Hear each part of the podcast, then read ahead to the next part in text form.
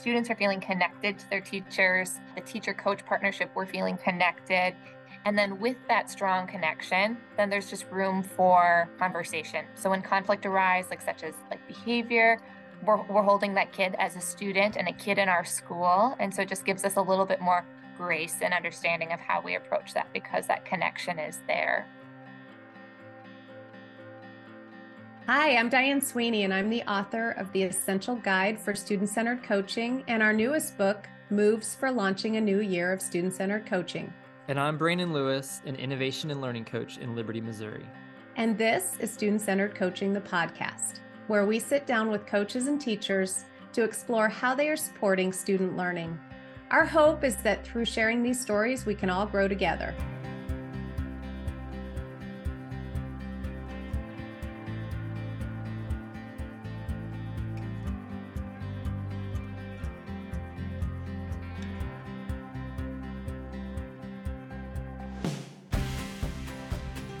Welcome back to Student Centered Coaching, the podcast. For this episode, we wanted to do a follow up of a previous one we did in May.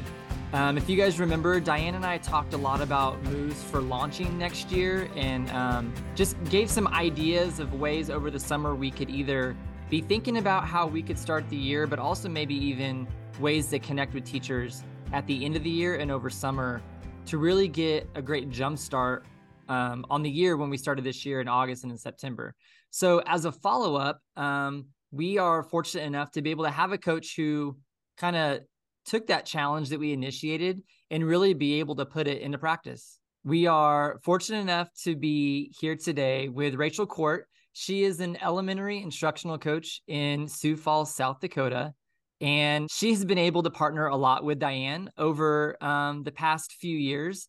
And we're just excited to have her join us today. So, Rachel, thank you for being here with us. Hi, Diane. Hi, Brandon. Thanks so much for having me here today. Yeah, it's been so fun. I was dying to hear how this all went, Rachel, because we had a chance to explore this idea in our July retreat that we had in Sioux Falls with your full team. And oh man, that was such a great two days. And I kind of pitched the idea of what if we spent time at the very beginning of the year coaching into classroom community, which we wrote a little bit about in the launching book, um, launching the new year of student centered coaching. And I was hoping somebody would feel inclined or inspired, I should say, to actively coach around creating belonging in classrooms at the beginning of the school year. And a lot of this comes down to hearing over and over and over again from coaches that they're having challenges with student behavior, that things haven't quite gotten back to normal, or that that this is the classroom management piece is really taking a front seat in coaching. So we thought as a group, just to kind of bring the the listeners up to speed, we really thought as a group about what would that look like to support classroom community so that kids feel like they know the rituals and routines. They feel like they're they have a strong relationship with their teacher. And hopefully so that classrooms feel calmer and more learning happens. And this obviously is there's a sweet window at the very beginning of the year when this would be ideally executed. So anyway it goes to say that rachel you jumped in and, and i'm so excited to hear from a coach on the ground, and I think everybody will be excited to hear from a coach on the ground who really went there and really tried some of these things. So I'm curious if you could just share how did you approach this broadly? You know, how did you coach into classroom community in those first few weeks of school and with whom and what did that look like? And just kind of give us some background you know, thinking back on that coach retreat that we experienced this past summer, yes, I think I felt challenged, but also I think that your words and guidance and coaching really just left an imprint on all of our hearts and minds in the room. And thinking about that this uh, sense of belonging and classroom community piece has been a piece that maybe we have coached into slightly before, but we felt like freedom by like hearing you talk about it, that it does have a place in student centered coaching and it is important, especially critical in the beginning part of that year. So at the end of our uh, retreat day, we kind of had some work time with our individual peoples and thinking about how what could this look like at our launch at the beginning of the school year. And I remember people thinking about kind of some other other district initiatives that we had, like Kagan and engagement, but some other resources such as uh, the relationship techniques from removing labels. Also thinking about our new hire academy that we start every year and complete throughout uh, the first year and second year of a teacher's career and how could we embed and model and attribute these topics. So i think that was kind of like the initial brainstorming. So when it kind of came to the application piece it was really at the start of our new hire academy where we bring in our first year teachers and we really spent that eight hour day with them modeling different pieces of what could morning meeting look like what could routines and procedures. We attributed to it and labeled it but then we kind of shifted the conversation to like what do you want that to look like and sound like and feel like in your classroom and taking that planning time to do it even before the school year even began. We used a lot of the questions on page 24 the language that creates a sense of belonging among students to really guide those conversations and they were effective. Wow. So just to paraphrase you were you leaned into this with your new teacher academy, your new folks to the profession as the starting place. In in the that's that's I hadn't even thought about. It's almost like a combination of coaching and mentoring in this zone of of, of classroom community. Very cool. I think that was the starting point. And then once the school year started, thinking about that official launch with all of staff, like it's valuable conversation for our veterans and seasoned teachers too. So what could that look like? And we came through kind of a coaching opportunity sign up. Uh, Rachel, you've spoken to like the 10,000 foot view of, of what it was like to kind of get it started. Um, can you kind of break that down now and kind of talk through some of your processes, um, what it actually was kind of in a day in, day out, as far as what it looked like in the classroom as you were partnering with a teacher um, and students? Absolutely. At the beginning of the year, when we had a full launch with the full staff, um, I was really thinking about these conversations would be so valuable for everyone in every partnership in the school. So I had set a challenge kind of for myself and my teacher partners, thinking about what would it look like if we did a coaching opportunity, which our definition of that would be it's a one-time lesson, one-time planning session, one-time co-teaching or co-assessing, and then a reflection and a celebration. So like even smaller than a coaching cycle or a mini coaching cycle.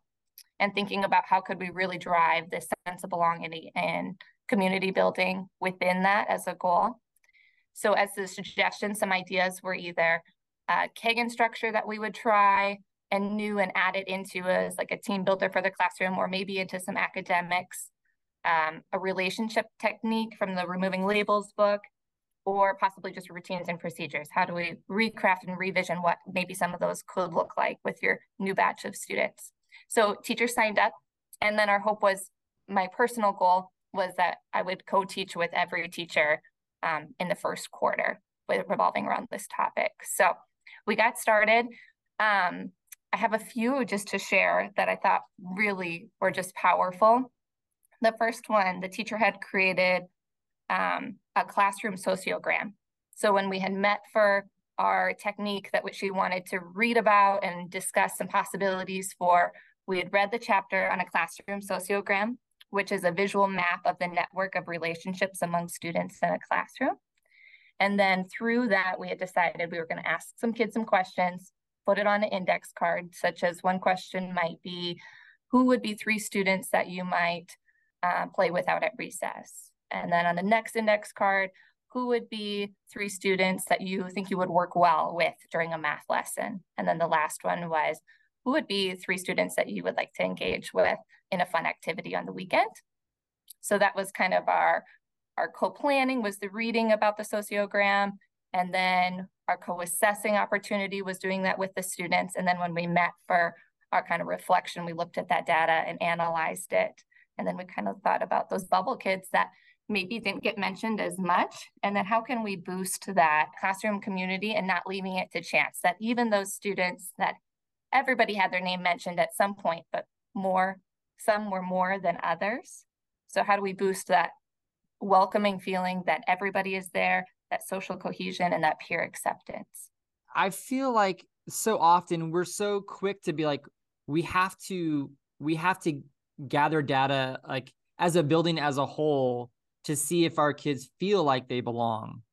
But I feel like you're doing it on such a level, like describing like that process that you guys did, that not only are you, you're not just going to get overarching data, like you're going to see specifically from the evidence, like this student, like we need to help this student find opportunities to connect with others. Um, yeah, I, that's that's really that's really um, that's really cool to hear that you guys did that. Like I'm, I'm literally thinking about kids in my buildings that like, man, if they had that opportunity, like maybe mm-hmm. they could be in a completely different place right now as we're in, you know, mid October, um, the school year. Yeah, that's really cool. And and the looking for patterns is is an interesting. It's always what we want to do with student evidence. I'm curious what what happened next with that teacher because I'm willing to bet that a lot wanted more than the the mini mini cycle that you're describing. Did that happen? Yeah i think she walked away um, with great next steps. We talked about what specific steps could she use to engage students who haven't felt that strong sense of belonging or how could we boost their voice more? And ultimately she kind of landed with that she wants those three students that we really focused our conversation on, how could she make them an expert of something in the room? That way, students start to view them um, possibly differently or more inclusive in the classroom. And I would say within like two days, we left it that she was going to just kind of observe the students a little bit more, keep an intentional eye on them. Who are they interacting with? At what settings are some potential opportunities? Perhaps like recess. What if we taught them the game and then they got to go teach the rest of the classmates. Um, but then within two days, she already came back with a whole pool of ideas for these three students, just because we really put the spotlight on them and really being intentional about watching them and thinking about some possibilities for them. So amazing. Such a great example. Since I know, Rachel, what a responsive coach you are, I'm willing to bet that this looked different from teacher to teacher. So, would you share another example or two of how this work looked for you in those first few weeks of the school year? Absolutely. Another coaching opportunity that comes to mind was a teacher had selected um, an activity that she wanted to use with learning names the right way. So, in that first co planning session, we kind of talked about what names do you feel comfortable pronouncing? Which ones maybe do you hesitate on? How about your students in the room? How do they do pronouncing each other's names? Um, and thinking about that critical piece that our names mean to our identity and that emotional link that we get when we hear our name being talked about or someone refers to us by name in the right way. So then we, in this coaching opportunity, we met we did a little bit of learning about the the names and then we kind of designed an activity that we wanted to co-teach together. And during this time it was during her morning meeting block we designed a template where it was like their name kind of like in bubble letters i would say so that they could put other pieces of their identity in there perhaps like a paw print for their dog or maybe their flag of the country that their family came from. Um, and then we also put a few lines at the bottom for them to go home and investigate like, what is your name story? Like, could you share that with your class so we can get to know you on a deeper level? So then when they shared, it was absolutely amazing to see the different connections. I mean, even down to like my parents like the letter I, so I was named that way, but down to some biblical names, and then other kids connected that way, or they were named after grandparents. They loved that connection. So then it just became this really beautiful conversation for them to get to just share and connect in a meaningful way, especially in something in our school. We have very cultural names, we're a diverse school. And we also tied in the mini lesson about it's okay to correct people when um, they say your name wrong because your name is important and all staff and students want to say your name correctly. That is so powerful. And what grade was this, if you don't mind me asking? That was a third grade classroom. Okay. Okay. Oh man. The the SEL side of that that's coming through is there's almost like a permission to go into a space that we've been uncomfortable in the past. I know I have been. I often feel anxiety about am I pronouncing a name right? I know I've I've probably stepped in the wrong lane with that. And so the the power of that for the kids but for the teacher as well is pretty amazing. What a great and- skill for third graders to even learn too like even if it's not even about their name like they're learning the skill of having an assertive voice but also like that doesn't mean that you have to be rude to somebody. Like i think that's such a powerful skill for a kid at that age to learn that i mean i think a lot of adults still struggle with that skill. Yeah. so there's so many things that they're going to be able to use that for moving forward too not just even their name. That's really that's really cool I haven't done her debrief yet. We're going to have her her last part of that coaching opportunity, to the reflection and celebration. But I'm curious to see, like, how did she feel like students were honored and valued by taking that time to do that activity? Yeah, that's great. That's awesome. And then you said you had one more you were going to share. So many good ideas. I know people are probably taking notes as they're listening. So this last one's a little bit of the engagement avenue we went down. Initiative of our district is that we've been incorporating some Kagan structures and learning more about those pieces. So she had signed up for a Kagan and then after almost like even while we were going through it, I realized not only is this a district initiative, but this contributes so much to our classroom community and sense of belonging too, because it creates that space for equity in the conversation um, and an open like ability to participate. So same thing, we had met for her co-planning session. We had looked at the, the text to make sure we understood what the structure was, she kind of talked about some values that she had. She wanted just to make sure that everyone could be a coach and feel successful as a coach because that she felt if she laid that groundwork now, then how amazing that could transform their math lessons moving forward, especially when some of those math lessons get tricky. So that was kind of our co-planning. We, there's two of us. So then we talked about the mathlete and the coach. That way we could model that in front of students we could pause and talk about those expectations for that and hopes and dreams. And then we co-taught that lesson together too. So there's a coach role within Kagan. Students take a coaching role. Can you tell us more about that? Yeah, this particular structure is called rally coaching, and it's where students are given um, the opportunity to give feedback to another student too. And you take turns. So you take the one worksheet, like even and odds, and you're either the math leader, or the coach, and then you flip flop. And because these were second graders, we did give them some sentence prompts about what could coaching look like because this one, this one was pretty early in the year. So we wanted to still build that up and thinking about that value of that teacher that she wanted everyone to be successful, but what tools could we give them? So that's what we came up with in our in our co-planning. That is so great. Rachel, I know you had even mentioned that for some of these coaching opportunities that you've been doing, you're kind of still in the midst and haven't fully reflected with some of the teachers on these.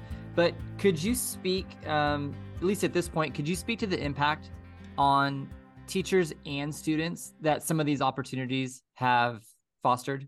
Wow, I think the impact happened on so many different levels. So if I think about first the students, because that's who we're there for, I think the students loved that it was an intentional design to build classroom community and we didn't leave it to chance that we're embedding some of these activities into time slots that we already had it was probably a little easier at the beginning when we knew we had large chunks of open time. But the reality is that coaching um, a sense of belonging or a classroom community doesn't end in those first two weeks. And i feel like that was a message that diane really spoke to us about this summer. So even when curriculum is in full force, how do we embed that in there? Especially when we have new students coming in throughout the year, or sometimes we just need some reconnecting activities and it can't always take away from our already packed schedule. So that was, I think, what students loved as the intentional level. On the teacher side, I think, um, again, Diane's questioning that she had talked about for belonging for students I would love to hear teachers say that they felt like it felt good to attribute it back to it. That a lot of these veteran teachers, like they know it's best practices, they know it's so good for their students to do these things, but then to really like notice and name the impact of that specific strategy that they did or that lesson almost creates a space for it moving forward. Or I would hope they would say that. And then lastly, just even that coach to teacher relationship, of the impact, um, these quick opportunities. I, I hope it even strengthened our bond and our sense of belonging with each other too. We hadn't seen each other all summer, or um, perhaps it's a new student, so we're trying to kind of find that dance again with a new batch of students. And I feel like these opportunities gave us a chance to do that. Now, when we jump into coaching cycles for quarter two, three, and four, we're, we're going to be ready and um, familiar with each other. So it's funny. It's as if we're thinking about this as a permission to slow down and and kind of dwell in this space. And you said something earlier that that kind of made me smile a little bit. But you said we were excited that it was okay to do this in student centered coaching. And it's almost like permission from me to do this meant something, which makes me laugh. But um, then there's this this feeling of permission. It feels like from teachers, it's okay to work with my coach on this. This is this is um, worth our time. And I'm thinking about the first few weeks of school, elementary teachers have these amazing classrooms they set up, beautiful spaces. And it's almost honoring that teachers care a lot, not just about the setup of a classroom, but what happens inside that, you know? And so it's like we're going into spaces that maybe, am I right to say, Rachel, like felt like that's not what coaches do?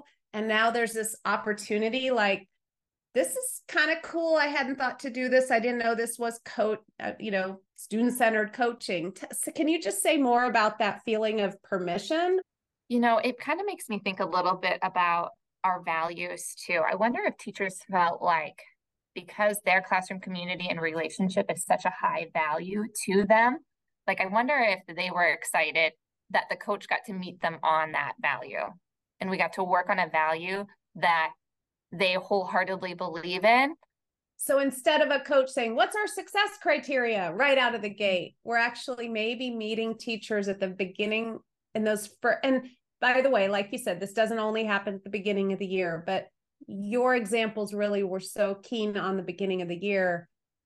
Meeting them where they are at that part of the year feels less like we're redirecting them and more like we're partners with them. I'm sure you already had awesome relationships with your teachers, but I think it only deepened those those relationships you had because you're like you said your value their values are making sure their classrooms are amazing places and you're meeting them in that value which is really interesting you go to values when i asked you that question. That was that was cool. And what's so cool is so many especially the three teachers i talked about today it's already a gift that they have of creating the community. It was just being a thought partner on how do we take it to even the next level? Like how do we make sure no student is unseen in this classroom by the teacher or the students? Oh that's amazing if you're curious about the questions Rachel was just referring to, they're um, on page 24 in our book, Moves for Launching a New Year of Student Centered Coaching. And they're really, it's just language that creates a sense of belonging among students. So, questions like, when you envision your classroom community, what do you hope it will feel like for each of your students? So, it sounds like those were a scaffold, maybe, or a, a, at least guided you a little bit in the direction you wanted to go. So I just wanted to clarify that for anybody who's curious about what you were referring to at that moment in the conversation. Yeah, especially in our debriefs and our reflection and celebration, most of those questions kind of drove our conversations, other than how did students respond? Um, what would you polish moving forward? But really, to get to the heart of the conversation, we used a lot of those. And we can put those in the notes on the podcast. So we'll we'll make sure those are included um, as we as we post this episode. Diane, another comment you made makes me think about moving forward in our coaching cycles. Again, that like permission in that space. It makes me think about how can I continue these conversations even when we do start talking about learning intentions and success criteria? Like, how can we so to speak, still have like belonging checks, as one of my my coworkers calls it. I, I feel like in a lot of a lot of my conversations with teachers that I partner with, um, it's really important to me that whatever the topic is, we always start with what their beliefs are when it comes to that topic. So I feel like that could even be like an avenue to making sure that like this, like what you're talking about now, especially with the things that they value, like I see those as really synonymous, you know, like I think that could be a really easy parallel into even if it's like you're starting to do um, to form a partnership on something regarding math in fourth grade, like a lot of that can still go back to what you were talking about, especially at the start. Yeah. Beliefs are such a great grounding tool. And I think also just building in a question into your coaching process that can continuously circles back. How's the community been feeling in our classroom? Um, are there any patterns we're noticing where maybe we need to reassert this conversation about students feeling a sense of belonging. Um, let's imagine you have a new student that comes in, like you said. I think a belonging check is a great idea, but I think just throwing a few questions onto your standard practice about classroom community could be a part of every co planning conversation. If you're thinking about like I was just in a classroom that was building thinking classrooms. It was a middle school and and kids are working at the boards together in small groups and that's kind of a, a process a collaborative process they use in that pedagogy well what's how do we make sure our multilingual learners can be a part of that group work what's because i've noticed recently they might be leaning you know out of the conversation and not included so i think just building questions about this into your coaching practice is is a great strategy it doesn't have to feel heavy or, or oppressive. It doesn't have to feel like one thing I want to say is we don't necessarily, as the year gets going, want to be doing full coaching cycles on this topic. I think we want to be integrating the idea of how do we make sure our, kids feel a sense of belonging and community into the content because we are there to learn fractions or we're there to learn how to write a paragraph or and so it has to sit in the context of the learning as the year progresses. And I know you guys know that, but I do think I don't want listeners to get this idea that now we're doing full coaching cycles on on classroom community. And I'm curious what you guys think of that because that would that would definitely not be in the in the wheelhouse of student centered coaching anymore. What do you guys think? I think um as you're saying this, I keep going back to the earlier part where she said, I felt like I finally had permission, right? And it, what I kept reflecting on kind of in real time about that was like, we as coaches, especially when we have a model that we believe in wholeheartedly and we think about all the, you know, the core practice, there's seven core practices, student centered coaching, and we, and we believe in those. I think we also, in the same sense, can become very legalistic in that, to where it's like, no, if it even feels like it gets outside of that, like, no, I'm not going to do that. You know what I mean? Almost like you're creating a jail for yourself. And I've done that so much. My team has done that so much. So setting the stage that way, then what you're talking about moving into the rest of the year, yet you don't want to continue living in that space the whole time. The timing of what she did not only was the right timing for that to happen when that was the sole focus of it, two things from that. Yes, she can then push those things into the other content areas that she is partnering with teachers on.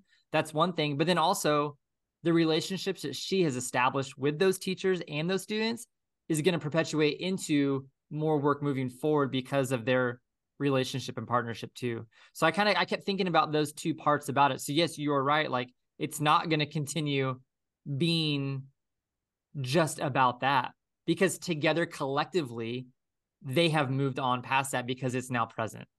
Mm-hmm.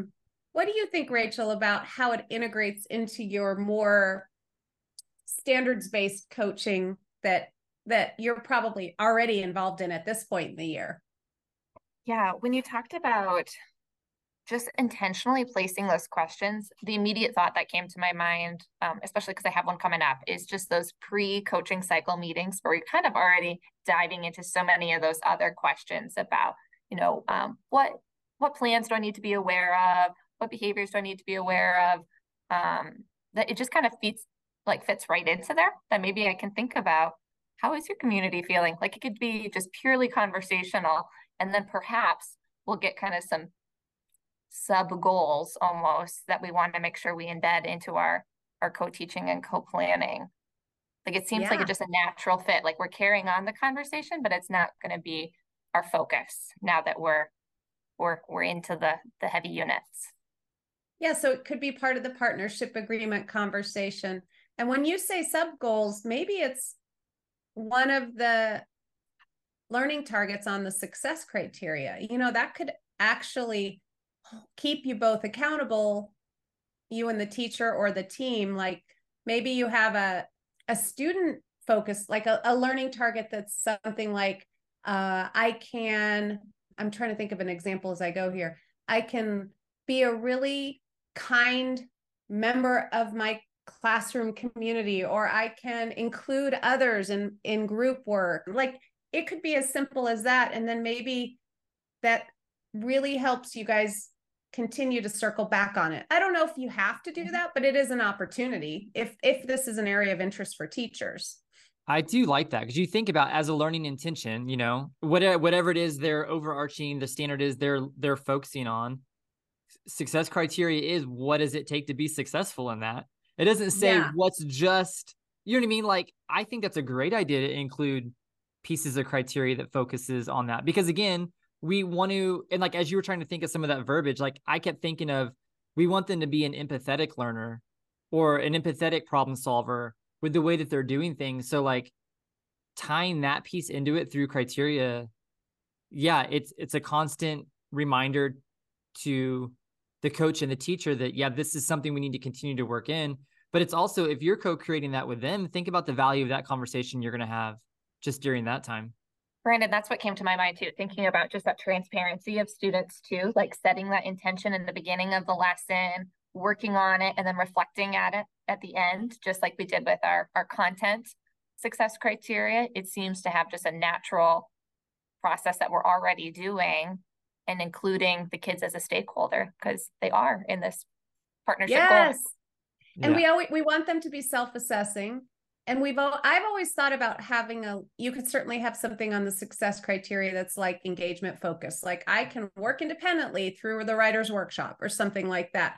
But mm-hmm. we've I've never thought about it until just now to have a much more community focused learning mm-hmm. target where you're the kids are not that word empathy got me going on this where the kids aren't just thinking about what they do as individuals they're thinking about how do they contribute to the overall health and wellness of the classroom. That is that is cool. I think yeah. can you try that rachel and let us know how it goes? I already have a note on my i have yeah. a note right here already written to like i need to make sure i'm adding two things like that question during that initial conversation to ask them about their community or their sense of belonging that it currently is and then making sure that there is a piece of criteria that focuses on that. Yeah yeah i think it's totally a possibility and i think teachers would be excited about that that piece too